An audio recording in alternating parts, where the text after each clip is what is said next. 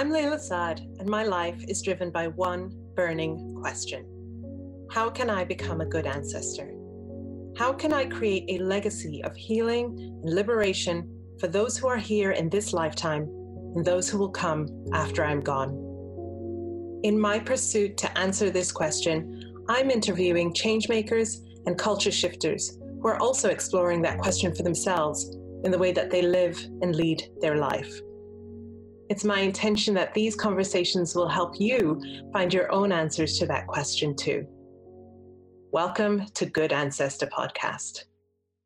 Hello, everybody, and welcome back to Good Ancestor Podcast. Today we have La LaCrista Greco from Guerrilla Feminism and the Guerrilla Feminist. Um, I'm excited and curious to have this conversation with LaCrista because she is actually our first white guest on the podcast. Um, and we've just had a really interesting conversation about what this conversation is going to be like. So let's let's just dive in. Um, LaCrista is a writer, a speaker, a curator, and a maker. She is a cis white woman who writes and speaks about feminism, digital activism, sexual violence, learning disabilities, sexual health, and more. She has an MA in Women's and Gender Studies, and she's currently pursuing a second master's degree in Library and Information Science. And the place that I connected with LaCrista is Instagram, where I spend most of my social media time. Um, I was really drawn to her account because she posted such informative, um, nuanced posts that really drew me in. And so I'm really excited to have this conversation with her today. So, welcome to the podcast, LaCrista. Thank you so much for having me. I'm excited to be here. I'm excited to have you. Um, as I said, no pressure. You're our first white guest, but absolutely zero pressure. right, right. Okay. All right. Let's let's kick off with our first question. Who are some of the ancestors living or transitioned familial, or societal who have influenced you on your journey? Mm-hmm. Uh, there's so many. Um, I think those who are probably those who are, aren't related to me, I would I would name people like Emma Goldman, um, Silvia Federici, Maria Roda, Voltairine de Cleyre, a lot of anarcha feminists. Um, and then in terms of those who are related to me, my um, my grandmother um, Elvira, my my grandfather, um, and other um, ancestors that I don't really know much about either, um, but that I feel a deep connection to. Um, I think I also would need to say that so many Black women and Black femmes have informed a lot of my work and although I can't count them as ancestors, um, I would like to name them as well. So people like Angela Davis, Kimberlé Crenshaw, Patricia Hill Collins, Audre Lorde, um, so many amazing uh, people who have really uh, influenced me and informed what what I'm what I'm doing currently. Hmm. Thank you for naming that. Mm-hmm. Mm. So, LaCrista, you are Italian North American. Yes. And I have uh, seen you speak about what your identity means, um, mm-hmm. both in terms of, I've seen you talk about how important it is to connect to your own specific cultural roots mm-hmm. in terms of spiritual practices and rituals and traditions. I know you practice. I'm gonna I'm gonna screw up the name of it for the Italian. Stregoneria. Stregoneria, yeah. which is which can you can you explain what that is? Sure, it's um, it's basically the Italian um, version of witchcraft, and it's um, sort of Italian folk magic. Um, it's specific to well, for me, it's specific to uh, southern Italy, um, which is where my ancestors are mainly from, um, and so so yeah, it, it's it's it's a really um, interesting cultural um, specific version of of being a witch basically mm-hmm. so um and being spiritual and whatever that really i mean it's very open ended for me. I think I, I, I I use it in different ways. I use it mainly as a way to connect to my my roots and my Italian ancestors. Hmm. Well, the thing that intrigued me about you when I first uh, became connected to you and saw you speaking about this was at the time I was very much um, recovering from um, seeing white women practice uh, spirituality, kind of new age spirituality, in a very culturally appropriative way. Yeah. And it was very refreshing to see someone who was really clear about what their specific roots are mm-hmm. and who were specifically honoring that and not saying, let me choose what I want from this culture and from right. that culture and just mix it up a little bit. Um, right. What, what was has been your journey with that? Um, I mean, you know, I think I have definitely experienced and been that white person at some point in time too. Um, you know, sort of doing a lot of yoga and not fully understanding the um, you know the cultural connection of that practice um, and and especially seeing how bastardized um, yoga is here in the west um, that that those of us who are white have really um, created that bastardization and and um, appropriated that practice. Um, and so I I used to actually teach yoga. I have a yoga teaching certificate, and I this was before I really thought about these issues because of course for a lot for I would say all of us white people we don't have to think about these issues right it's not that's part of having white privilege is like being able to exist in this world without having to question or think about things that could potentially cause people of color harm. Um, and so i didn't really question it. I didn't really think about it. And then once i started to have more conversations with people of color um, with specifically indian women around the practice of yoga um, I decided to stop teaching it because I felt like it was not okay for me to be teaching it. Um, and I mean, I also, and and I'm not saying this as like a, you know, let I should get any sort of applause or cookie or anything like that. Um, but it's definitely was a part of my my learning process and my journey, um, navigating sort of like yeah, what those of us who are white really kind of do to spirituality eh, that is not for us or due to spiritual practices that are not for us.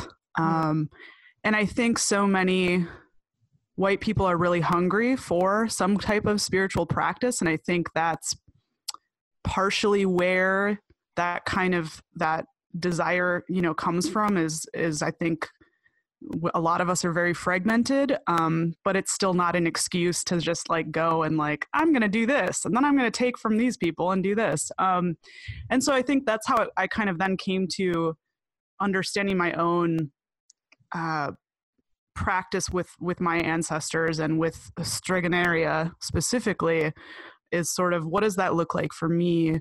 How is that culturally culturally relevant for me? Um, and you know how can I make sure that it's not um, something that's going to harm people of color or, or, or, cultures that I'm not a part of? Um, mm. Um, so that has really kind of been my um, my my journey around that, and I think today, I mean, I I still, you know, I I, I feel much.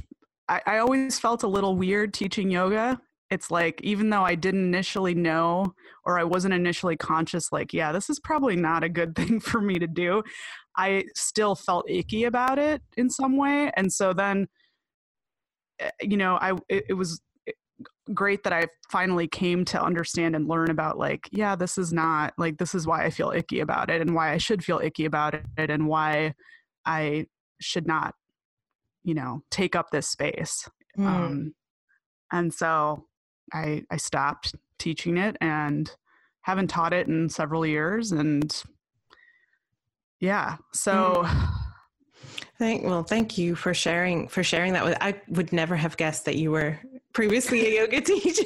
yeah well i just i know i don't know if i should have outed myself or not but oh well we'll see what happens well, it well it um, I appreciate I, I appreciate it because I appreciate learning about how you came to that understanding within yourself and um, it, it sounds like it's the cultural connection to your own spiritual practice is now more meaningful oh totally 100% Mm.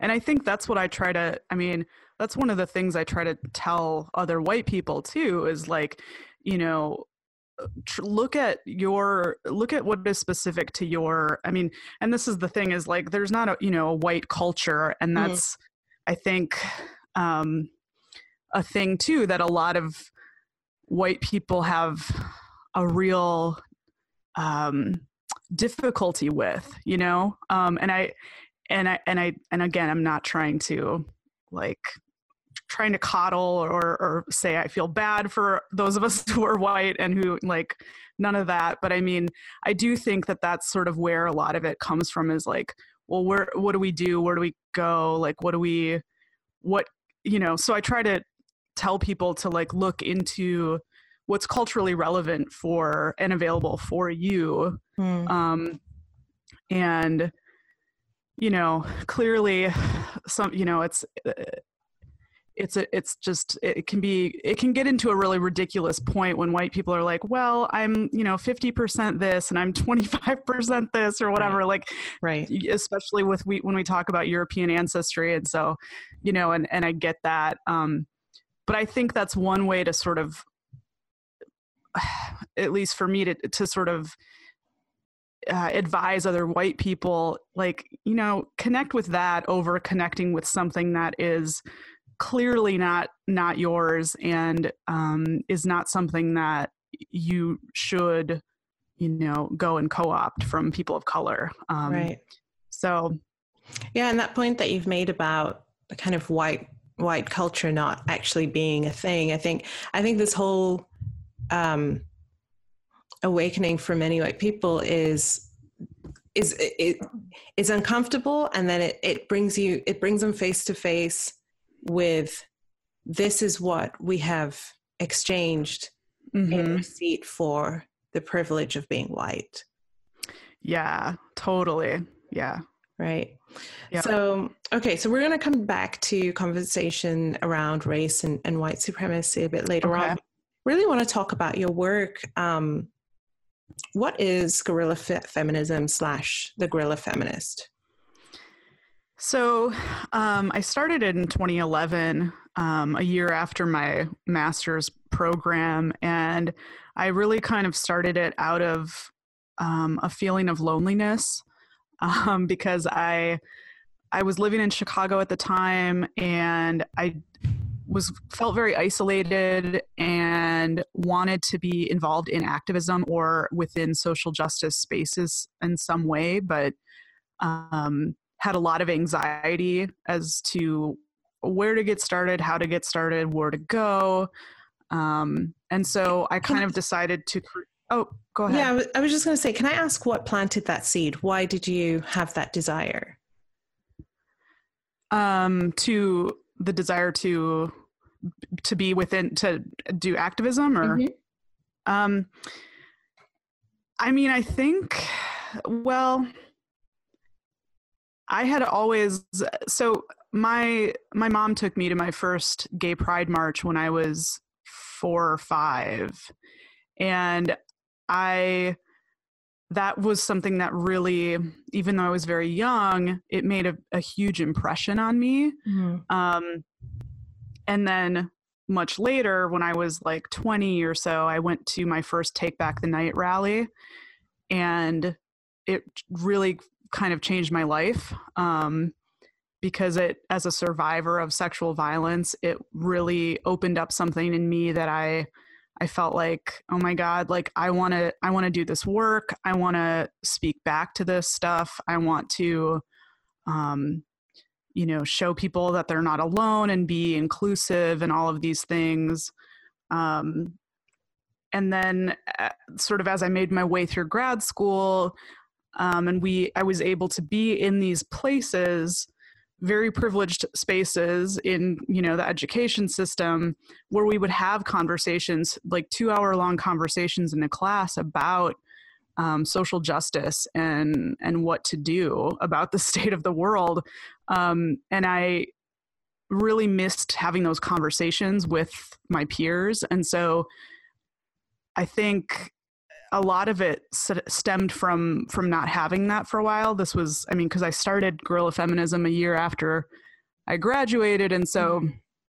I and I had always been very passionate about social justice issues. Um, I think it was very much instilled in me as a kid. Um, my my dad was an anti-war protester um, and organized marches um, against the Vietnam War. My mom was a feminist and and you know very much involved in feminist activism, and so uh, there was kind of no escaping. Right. um, escaping it to some extent. Um, and so it, I think I just have had have always felt passionate and like this is this is what I need to be doing and I need to, you know, be using my privileges to um, to do this. Um, and so that's I think where that where that all kind of started for me. Mm-hmm. Um, so uh, GF initially started as a, a street activist campaign where I would print out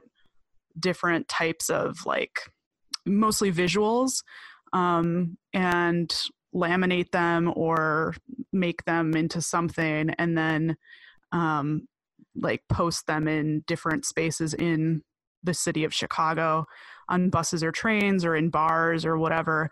And the images would mostly speak to, um, I mean, at the time, I think I was doing a lot of work around um, pro choice and abortion, uh, as well as um, sexism and misogyny and so I would po- I would kind of flyer different places in Chicago, and then um, kind of watch people interact with the images or not. Mm-hmm. um, and some people would take them, and some would just kind of look and and like you know question what what they were. Um, but so the, my goal at the time was like i want to i want to do this with, with more people and and make this you know more of a, a group thing so it's not just me and you know so i, I created a facebook page and um, the goal was to see to get other people doing this kind of work um, street activist campaign stuff um, in their mm-hmm. locations and so that was the initial goal and then it really evolved into you know what it is today which is really just an online digital activist or educational space um, where i am you know attempting to amplify um, marginalized voices and use this platform that i have um, to do that and to make people listen because clearly um, I, I mean I, I know most of my followers are white and i know that unfortunately white people listen to other white people over people of color, um, especially over women of color. And so um, part of my, you know, my goal with the online spaces has been to really amplify um, the work of women of color, of trans women of color, um, and kind of make other white people look at that work and listen and feel uncomfortable and deal with it. um, mm. As well as create my own original content too around what it is you know to to exist in these spaces and have white privilege and and we'll talk about more of that later i'm sure but that's sort of what how gf came to be and sort of what how it evolved to what it is now i love that i'm struck by two things um firstly how your ancestors, so your your parents and and others who from your bloodline have influenced the fact that you show up doing social justice work because that's mm-hmm. the kind of work that they were doing. Mm-hmm. Um, and it's always so interesting to me how we are influenced by those that we come from. Oh yeah, totally. Right. And not mm-hmm. always. I mean, you know, my, I think about my parents. My my parents, um, the line of work that they do and kind of what their path has been is very very different to mine. Mm-hmm. But I know I come from them because of the way that I hold myself.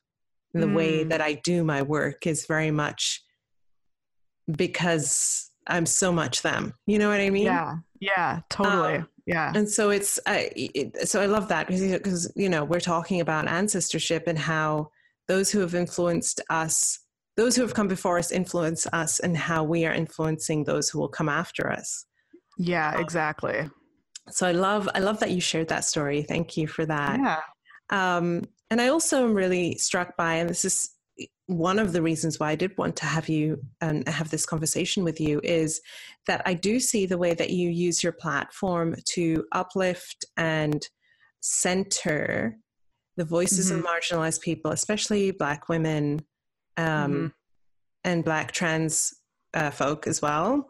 Mm-hmm. And but you do it in a way that is not patronizing mm-hmm. or um, i'm glad to hear that that's good or, or, without centering yourself so it's always clear to mm-hmm. me when you're posting something that is this is not my this is not my area of expertise but i'm posting it to center this person yeah, and that's exactly what I want mm-hmm. people mm-hmm. to be yeah, to be seeing. Yeah. So you do that, but then you also have as you said your own original content which comes from your own experiences. So conversations right. around um, sexual health, um, mm-hmm. learning disabilities, mental health, um, you know, your your um, journey as a librarian in training, your mm-hmm. digital activism, sex work activism. Um, yeah.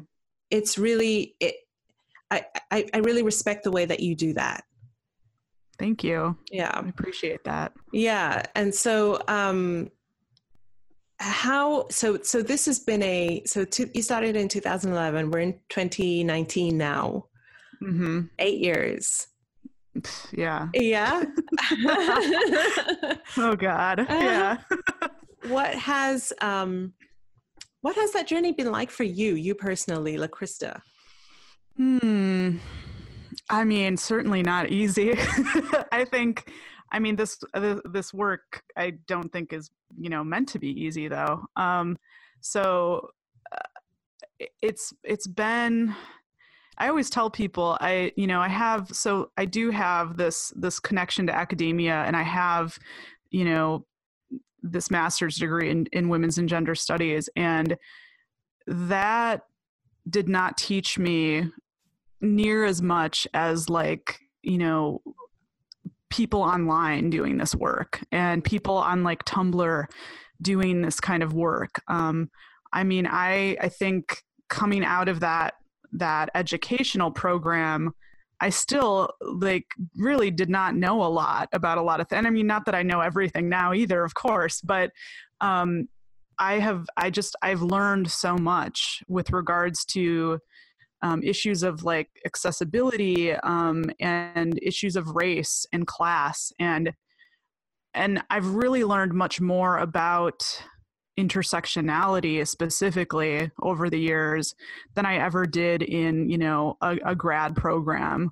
Um, and so I think my my sort of my my journey with all of that has been one of immense growth and change and evolution and i think i hope that has been clear to the to people who have followed me from the beginning um, because i think I, I, mean i know i lacked a lot of of um, understanding of a lot of these things um, and and it, again it's not like i i have all the answers or know everything about everything now either but i i feel like i have grown a lot um, and and I want people to grow with me um, and to be on that journey with me because I, I think especially white people who are following me. I mean, you have to. I mean, I, I, I think back to like when I first was sort of getting involved with feminism,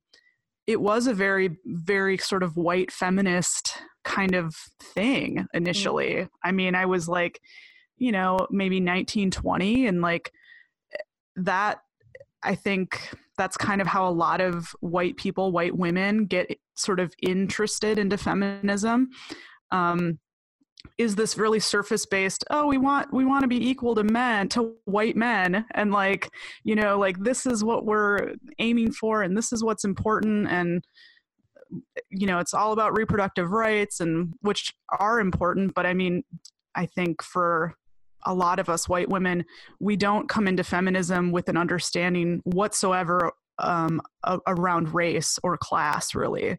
Um, and and i think you know it might be okay to start in that place but if you stay in that place it's kind of it's very detrimental to the movement and to just you know i, I think just to it's harmful to people of color. Um, if you can't move from that kind of like liberal white feminist pussy hat wearing you know space. Um, and so I, I always sort of want to impress upon other white people like yeah okay it's great that you're you know you're IDing as a feminist and you're interested in all of this but like how how can we all how can we all move each other along so that we're we're not just in this like sort of initial phase of like of feminism and and specifically white feminism um and so that has been a big part of my journey too is um you know because initially I I wasn't um, I wasn't as focused on amplifying marginalized voices because I was still unclear about what that really meant, mm-hmm. and um, I di- I didn't um, I didn't have the the size platform that I have today, and so um, you know I I made a lot of mistakes and a lot of missteps, um, but I think you know, learning and growing from those things and um, being able to hold myself accountable and, you know, um, have others hold me accountable as well to this work um, has been really uh, major in my growth um, and in my um, evolution and journey. Hmm. And I know at the moment, at the time that we're recording this, you have just recently decided to turn off comments on your social media, on your Instagram at least. I'm not on Facebook, so I don't know what's happening over there. Yeah. But I know on Instagram, you have made the decision for yourself that I'm going to turn off comments and I'm not going to answer DMs. Um, mm-hmm. And you said something, you said, and I'm paraphrasing, so you can correct me. Sure, sure. But something along the lines of that you realize that you can't care more about other people than you care about yourself. Mm-hmm. Mm-hmm. Um, and I really see because I've watched you, so I so yeah. I know this has been a this has been a struggle with your mental health. Yes. Yes. Yes, it has. And your emotional well being. Mm-hmm. Can you talk to us a little bit about that and kind of as as you see um, guerrilla feminism in the present and moving into the mm-hmm. future? Yeah, yeah. Um, that's a lot. Mm-hmm. so, um, and I appreciate that you're in a space of figuring it out. So yeah, yes, no need yes. for any tidy answers. yes, great. Okay, yes, because I'm still definitely it's only been 20, not even 24 hours since I said no DMs, and it's only been about a week or so since I have closed comments. Um, yeah, I um, so I have an anxiety disorder. I have PTSD, um, and I'm not saying these things to to excuse anything.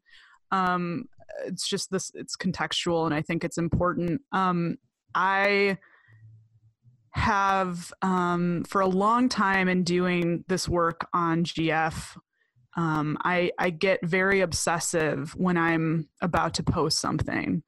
Um, and so obsessive to the point of sort of, um, you know, I, I'm, I'm thinking about every way that a post that I post could potentially harm um, a person or a group of people. And that is a lot of mental um, work. And it's it's work that I do think as a white person, it's important for me to do. But I also um, cannot do it in the way that I've been doing it because it's clearly not sustainable for me.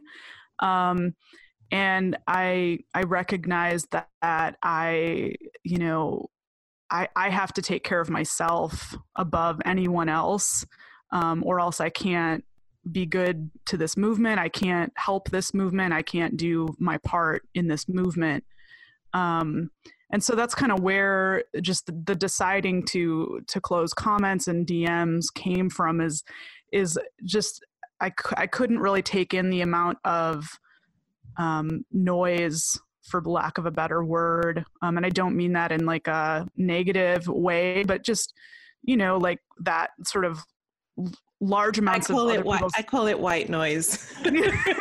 I mean, yeah, it, it is. Um, so, um, and I've I've had a lot of people, uh, specifically white people, take issue with me closing comments, um, which I find really interesting, and I, um, and I hear from them that they think I'm trying to, you know, like es- escape any accountability for what I post or say or whatever. That's um, interesting. Okay. Yeah. Well, and and sort of it's it's been my experience in being a white person and, and in online spaces with other white people that many of us are very we're constantly performing you know allyship or constantly trying to um, and i'm including myself in this not because i think i currently do it i hope i don't i mean but because i have been in that at that point in at one point in time um, but you know there's just this constant sort of like oh we we have to like you know we gotta try to like look good to people of color so we're gonna like you know harp on other other white people and like this mob mentality kind of thing. Um, and it's it's comes from a really gross place because it's not coming from a like authentic like i want to be i want to you know really like do do something about this and and collect this person and make sure that they understand how this is harmful. It's coming from a, a really um i want to be like the center of attention kind of place and i want people to see like that i'm being a quote good white person. Hmm. um and so you know it, it's i have gotten you know flack from other white people then for for closing comments and things like that because they they can't do that right? Like there's no space for them to do that now. Um and and I've always been clear too, though, that I am very reachable. I mean, all over the internet, really. But um, for people to to um, call me out, call me in, say what they want to say, um, and I, I, you know i also think though that uh, i i have to sort of let go of a lot of this um desire to appeal to everyone um and this desire to um, please everybody and say the right thing all the time. And i will inevitably fuck up. And um, you know I think everyone inevitably will fuck up. And that's just kind of what it is. And and it's really about how you you manage that and how you deal with that that matters. Um so i don't know. I mean i i i miss being able to interact with people in in spaces on instagram and in the comments but i also know that for myself at least at this point in time I I can't give it the full attention that it would deserve and that it would require, um, especially since I do have a lot of white followers and you know they the, have a tend there's a tendency then to of course enact harm on people of color through various comments um, and so leaving those comments up can feel gross to me and i don't want to um, trigger people. I don't want to have them have to see this kind of shit um, if they don't have to. And so, I mean, I really kind of just decided I needed to to to just take take that off um, and let people really kind of interact with um, the actual image and the post and the caption as opposed to getting really bogged down with with reading comments that are mostly from other white people you know and are mostly not you know really that important to the actual post um, especially when i'm reposting something from like a woman of color like um, in in those situations it's especially important that white people are kind of not you know engaging with content in that way um, oh. so i guess that's I don't know if I answered your question. Well, it, I, I, I, well, I wanted to say that I just want to acknowledge that these kind of conversations can be awkward. Um, yes.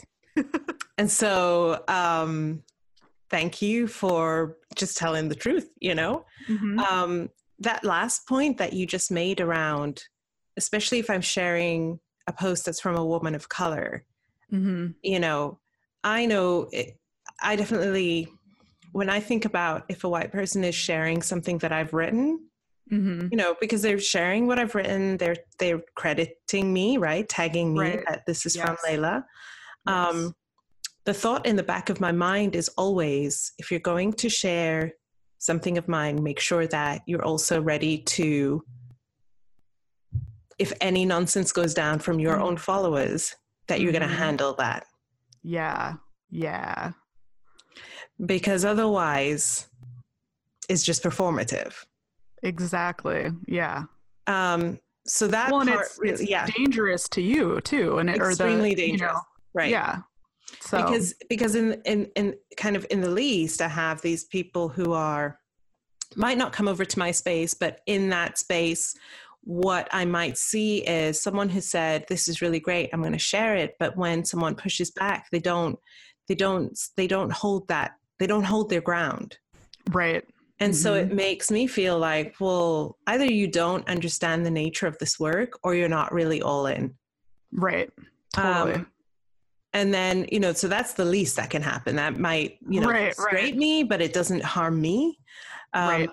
The worst is that those people then come into my space and right. be, being abusive either in my co- in my comment section through my emails in my dms um, and so i get it like i get i do i do get that um, and i have seen and again be, just because of the sheer size of your platform mm-hmm. and the mm-hmm. type of content that you are posting and the fact that your audience is very white there mm-hmm. is with every single post that you post potential for real harm to be done yeah exactly now I don't ha- I don't know if turning the comments off is the best thing, the worst thing. I didn't. That's not, right. and it's and it's your platform, so it's not really right, right, right. right.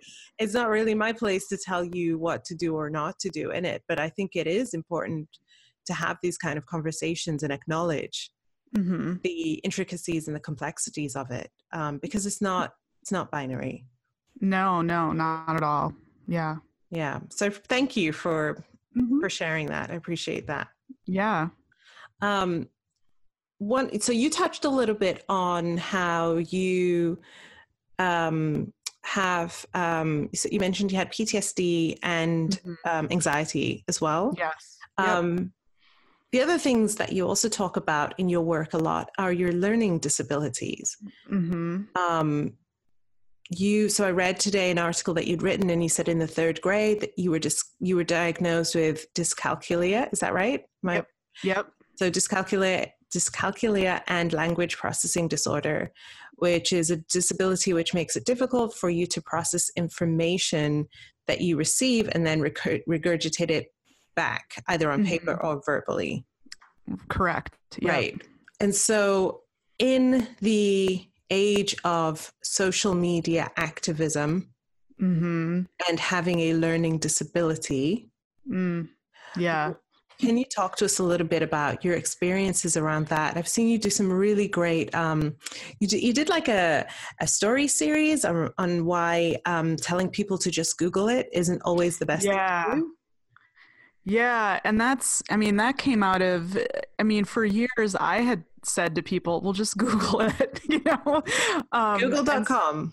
Yeah, just go, mm-hmm. just go do it, whatever. And um, eh, then I, I, it was only through sort of you know reading other things and learning more about um, more about this, and also I think um, being in library school because you know so many people will say like oh why do you need a librarian? Like just google it. But like librarians actually can help you get vetted information. And i mean that's the difference. Um, mm. and so i think too when you're telling somebody to just google something and not necessarily and i'm not saying that and again in that story i want to clarify that um, that was really kind of aimed at other white people saying that um, mm-hmm. because I, I don't feel it's my space to of course tell people of color how to d- deal with white people being like well where do i find that? You know i mean like right. like more power to you. Tell white people to google shit. That's totally whatever. That's fine. But it was mostly for other white people who you know just sort of parrot over and over well just google it. Just google it. Um, and i think I just don't think it's beneficial. I mean, I think people need to at the very least um, give people some search terms that they could they can Google.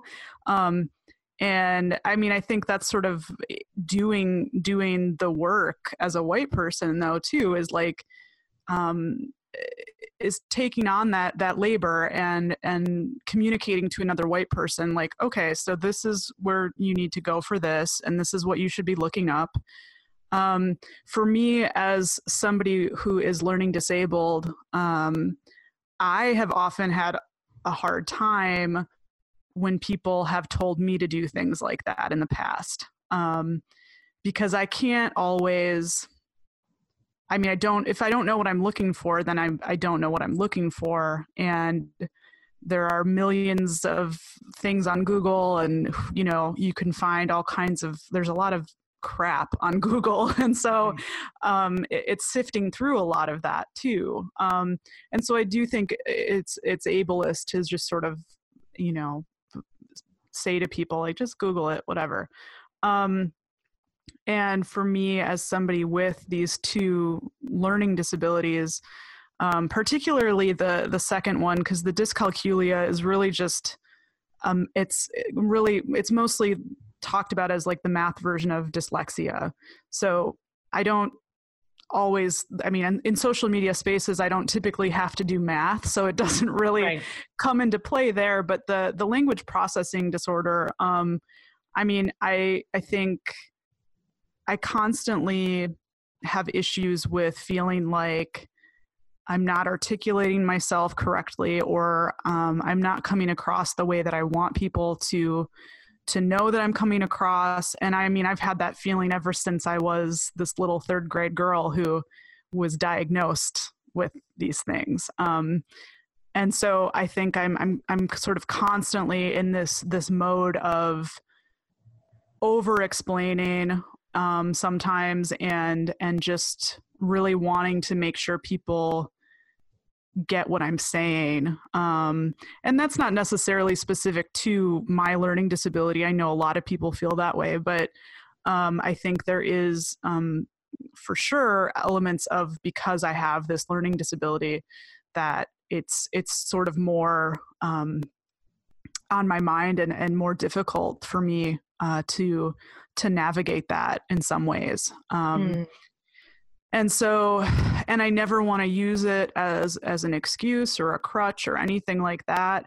Um but but yeah i, I mean it's it's it is something I, I deal with and um eh, the you know online spaces are not super uh accessible of course in a lot of ways and um, to people with any kind of disability.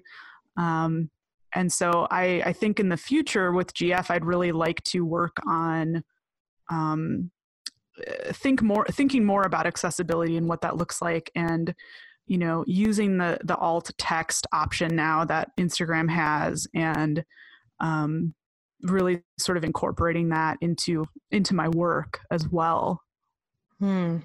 I, I appreciate that you know as someone who is neurotypical i don't have any learning disabilities or, Mhm. or any physical uh, disabilities. Um, and so that is a uh, hidden spot for me for sure.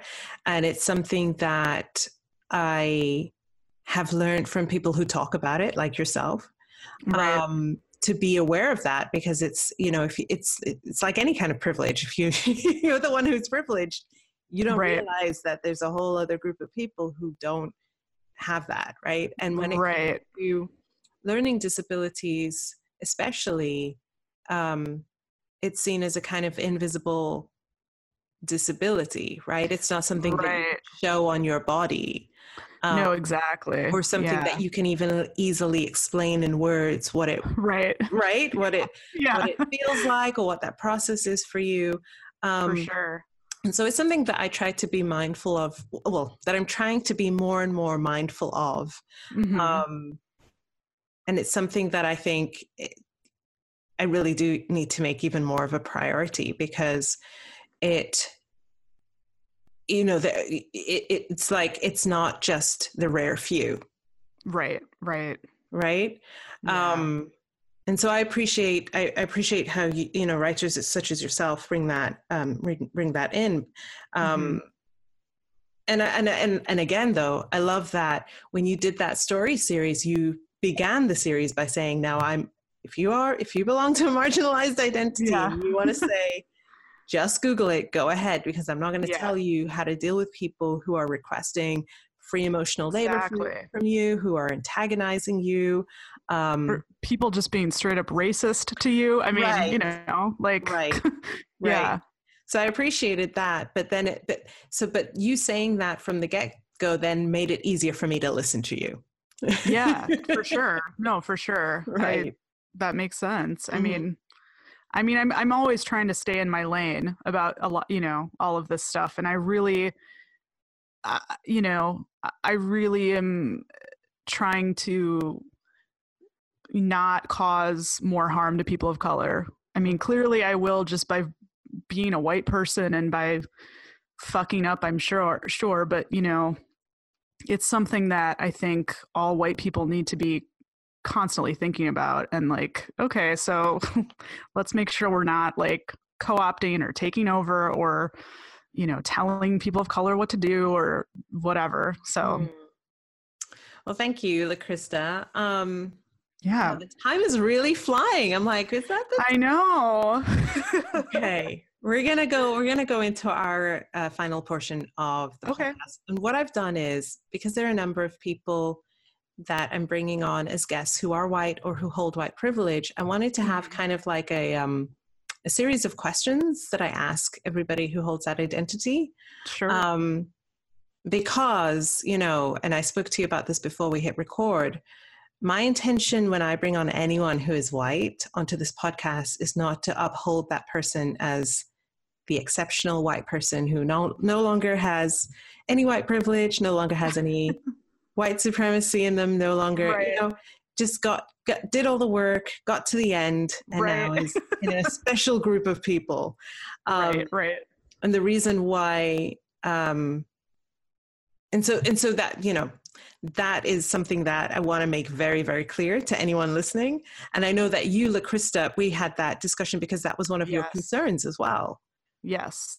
Yeah. Yeah i mean i i had said to you um you know I, that i often i think get looked at as by other white people anyways as like oh like you do this you do this like you know white privilege accountability thing really well like you're perfect at this or whatever and i'm totally not and i don't want people to think that and that does not exist. So I, I want to make sure that um white people other white people know that really understand that that you know this is not something that you just like arrive at and like you're done you're Right. you know and that and that just because i have this following too does not mean that i know everything or that i do everything well or perfect or anything so Mhm. um, yes and and just because she has uh women of color and black women like myself who follow her exactly that too doesn't mean right so doesn't mean that i'm yeah ex, you know i'm i'm not a quote good white person right. i'm not you know yeah that's not what that's that's not what this is about that's so. not what this is about but i did want to bring on um, some people to talk about their specific to talk about your specific journey of kind of your racial awakening and your and yeah. your and and so the first question I have for you in this kind of round is when did your awakening around race and white supremacy actually begin? Like what was Oh wow. Can you um remember um, the moment? If was there a moment? God. Um hmm. I mean, so I grew up in, so I'm from Wisconsin, which was again just ranked as the most segregated state in the US. Wow. Um, which is really awful. And um, I so I grew up in a very predominant white space. Um, I think in my high school graduating class there was maybe five uh, people of color, and maybe three of those people were black. Um, and that's really appalling. Right. Um, I, you know, so I I didn't grow up with a lot of people of color around me. Um, there were a few, but you know, not not many at all. Um, and I, I, don't, you know, I don't really recall. I, like I, I, recall as a child understanding that um, because I had, of course, friends like friends as a kid who were um, not white, um, and I, I remember um, because kids know kids know this stuff. Um, I, I, remember knowing that and understanding that they were different from me, um, but not really understanding why or um, what that was really about. But I knew that they were different from me, and especially in, I think in middle school, I began to notice because there were, I think, maybe a couple of just like a few black girls in my class. I began to notice sort of the ways in which they were treated differently than I was, and like the uh, my other white peers. Um, and it's not like I could have named it. You know, I, I didn't have the language, of course, then, or even the, the understanding of like this is white privilege and all of that. But I you know, I, I still was able to figure out and know like, okay, why like this doesn't seem okay. Like why are why are these girls treated dif- totally differently and, and not good differently of course. How, what kind of things can you remember about the ways that they were treated differently? Sure um i mean i remember like they would be constantly chastised for being quote loud you know like that whole thing like mm. um whereas if there was a table of white kids like they weren't they weren't called on that you know mm. um so it was things like that that i i noticed uh, as a kid like well this is kind of strange and like um you know what's the deal with that um and i but i don't really I don't know that I ever had any conversations about that with like my parents or with anyone else, which is why I think it's so important too for like parents to be involved in this kind of work too with their kids and mm-hmm. because kids are smart enough they know they know what's what is going on like they you know i mean i i knew what i knew that there were differences um i just didn't have that the language to really name them um but so I that's kind of I think initially where I I saw that um and then um it wasn't until I got to college that I read um The Invisible Knapsack by Peggy McIntosh of course um mm. and and I mean so for people who don't know like that's now kind of it, it's really kind of outdated and it's it's not looked at to be that you know great now but um for I think white people starting out, um, sort of in the work of dismantling white supremacy and looking at our white privilege, it can be really helpful that right. that piece. Um, I know it was for me. It was really kind of like I had this like light bulb moment of like, oh my God, yeah, like I I'm I'm able to do all of these things um, that she lists. You know, like I have all of these privileges. Like this is really like holy shit. You know, um, and I think ever since that point, that was really the sort of the the starting point for me to be like, this is not okay. Like like this is like I this is like I need to do something about this. Um, and and for me i notice when i try to talk to other white people about this work there's always that that sense of defense and sort of pushback and scarcity perhaps around losing um, their white privilege um, and I, I still I, for my own self i'm trying to figure out where that comes from um, because i and i don't say this to sound any type of way, but I have never really felt that connected to um to whiteness in that way, I guess. Um not that I ha- have felt disconnected and I'm not saying that I felt I was anything other than white, but I have never felt like this sort of grasp that a lot of other white people have with their whiteness that's like this this really tug, this holding on to it so tightly that they can't look at themselves and look at the fact that they're privileged because of being white. Um, and again, I don't know if that's because I've, I don't know, did I learned from various people about how to that you know I didn't need to feel that way or what, but um, it's something that I'm still sort of studying amongst other white people and trying to figure out how to really get them to undo that and to just like let go of it and not be so concerned about you know defending their their white privilege and defending that they have it and being upset about it you know um Can, let, let me yeah. ask the second question then which yes. is um what are um, some of the hardest lessons that you've had to learn about your white privilege Mm, okay, yeah, that goes into what I was saying. So mm-hmm. yeah, good. Um hardest lessons. I mean, I think I think I'm, you know, I,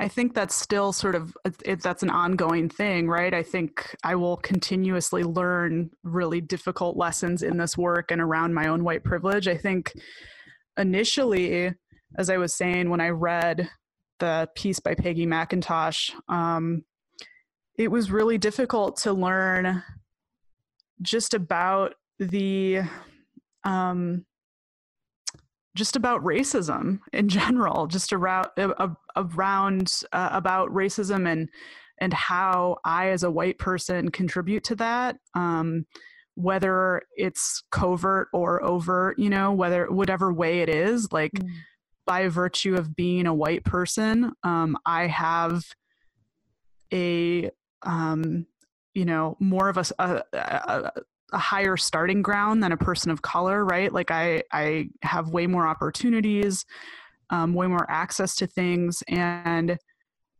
um, that you know learning about that for the first time and still thinking about it, you know, is really it's hard. It's hard to um, sort of contend with that because in, unless you're, uh, you know, a white person who really does not do this work or doesn't look at their privilege at all, um, it, you know, it, it's it's like how do you how do you live with that? You know, it's really. Um, and and so it's like I see how a lot of white people ignore it and choose to ignore it because um, they just they don't want to deal with it because it's just too i think um, for that for some people they think it's just too difficult to deal with um, mm.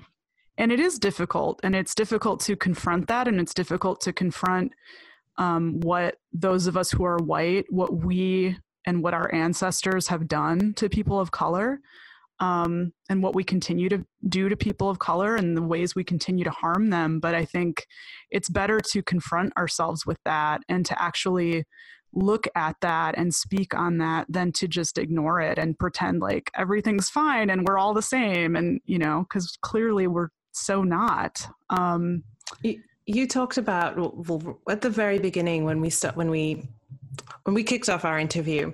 I said something mm-hmm. like um, the fact that you're Italian North American, and I said there's two things that strike me about that. The first about being the, the kind of cultural practice, the spiritual cultural practice. Sure. The second thing, um, which I didn't mention, which I'll kind of bring it back around now, mm-hmm. is I know you've written about anti-blackness in the Italian uh, yeah. North American community.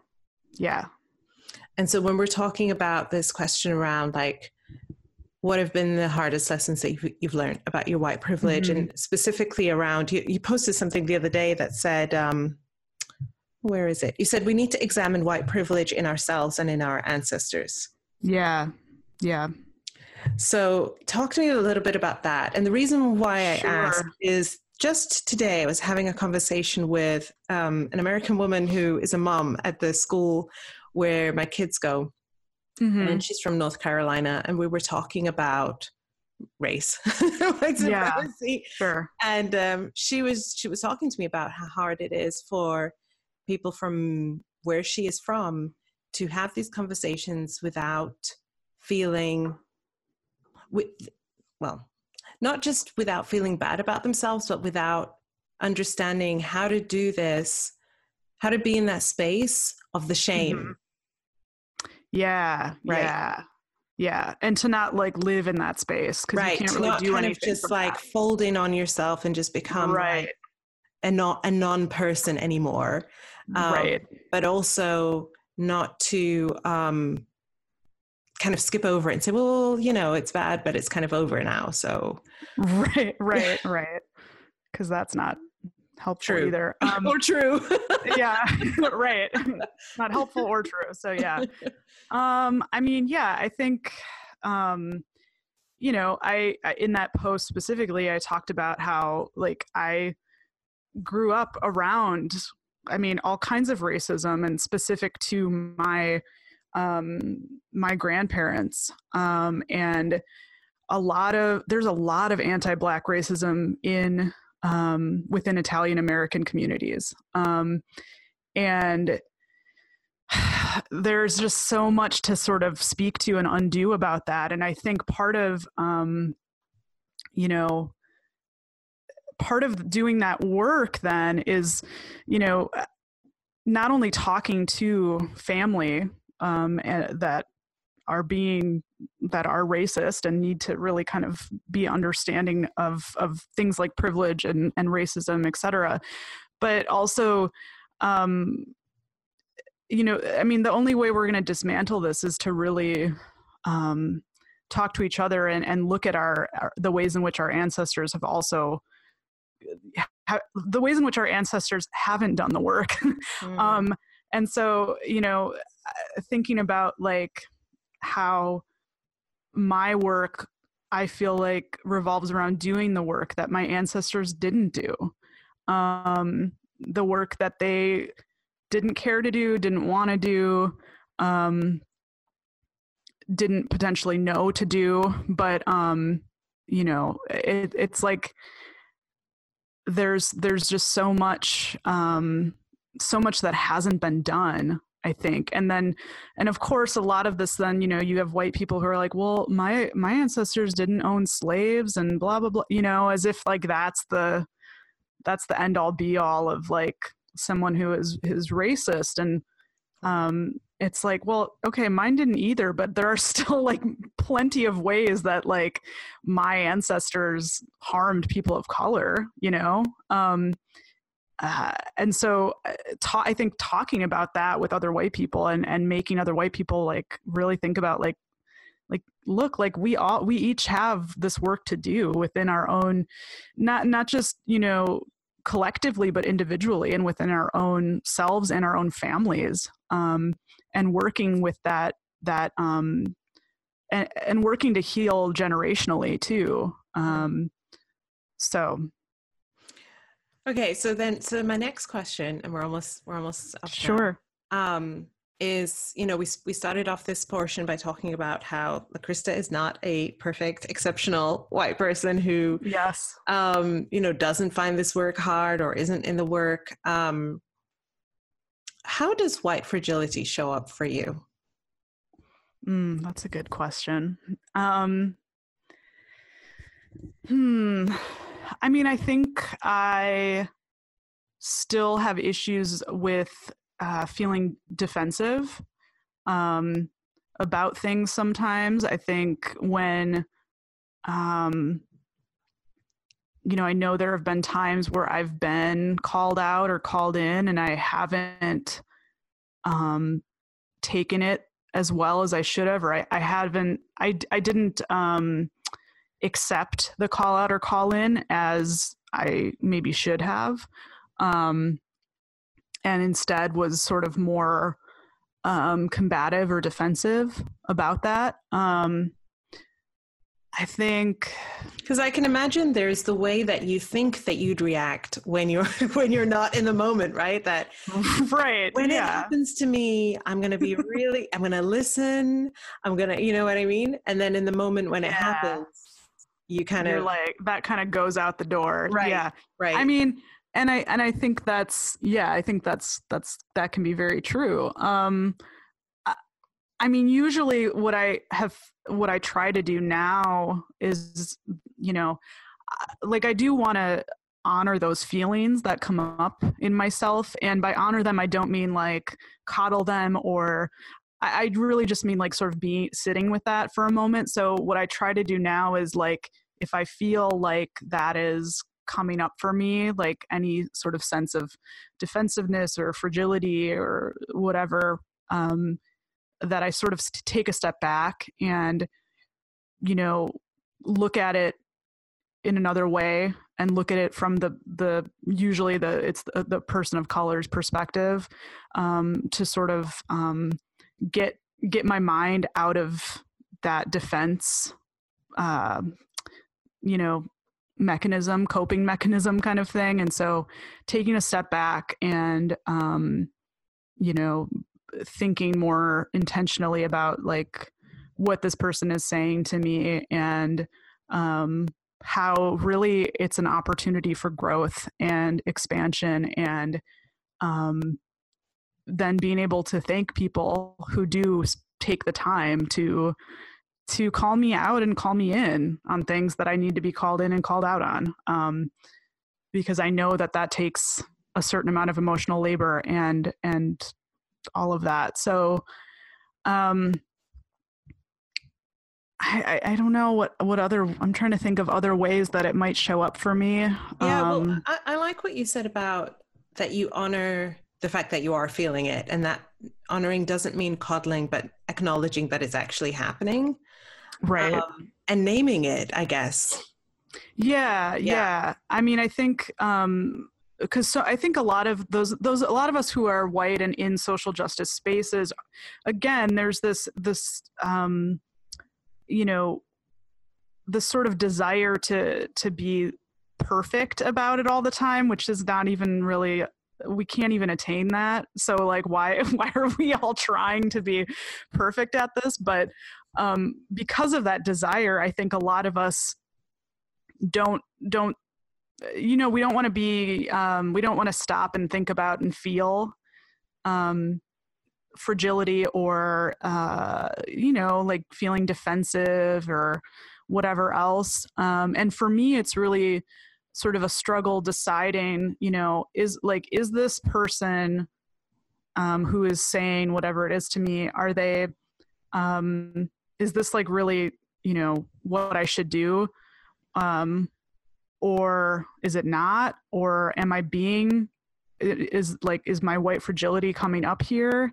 Am i trying to talk myself out of? I mean there's just like a lot that goes through my head in those situations of like um of course i want to listen to this person and and honor what they're saying and validating what they're saying but also knowing too that people are not always 100% you know right on everything that they say um, or do and so kind of navigating that from like which am I coming at this from a white fragility space or am I coming at this from like uh, a listening space and like uh, a, a, listening and um, welcoming space of really being able to hear what this person is saying.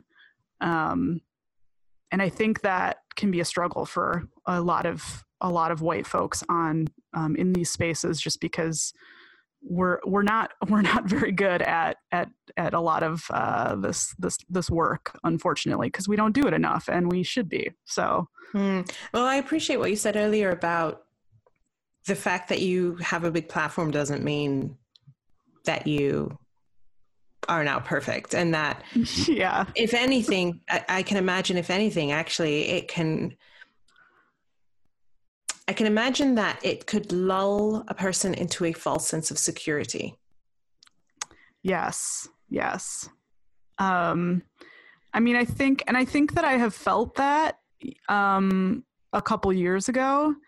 And so then it's very easy to not feel humble mm. about a lot of a lot of things because people will talk you up and mm-hmm. etc mm-hmm. um, and you know uh, I, like ego is real that like you know and so um but man there are there have been times where really like you get you get brought down to earth pretty quickly if, you're, if, you're, online which is great. I mean and and is needed and and is important. But but yeah i think it is i think it is like what exactly what you said like it's very easy sometimes to you know this just you know the whole like numbers game of like oh well i have all these followers so like it's gross but like i it yeah i totally get um that whole thing of like, well, I guess people think I'm really great, but like, or right. something. But, you know, I'm sure I have a lot of hate followers too, though. Like, that's a thing too. So who mm-hmm. knows? Um, but yeah.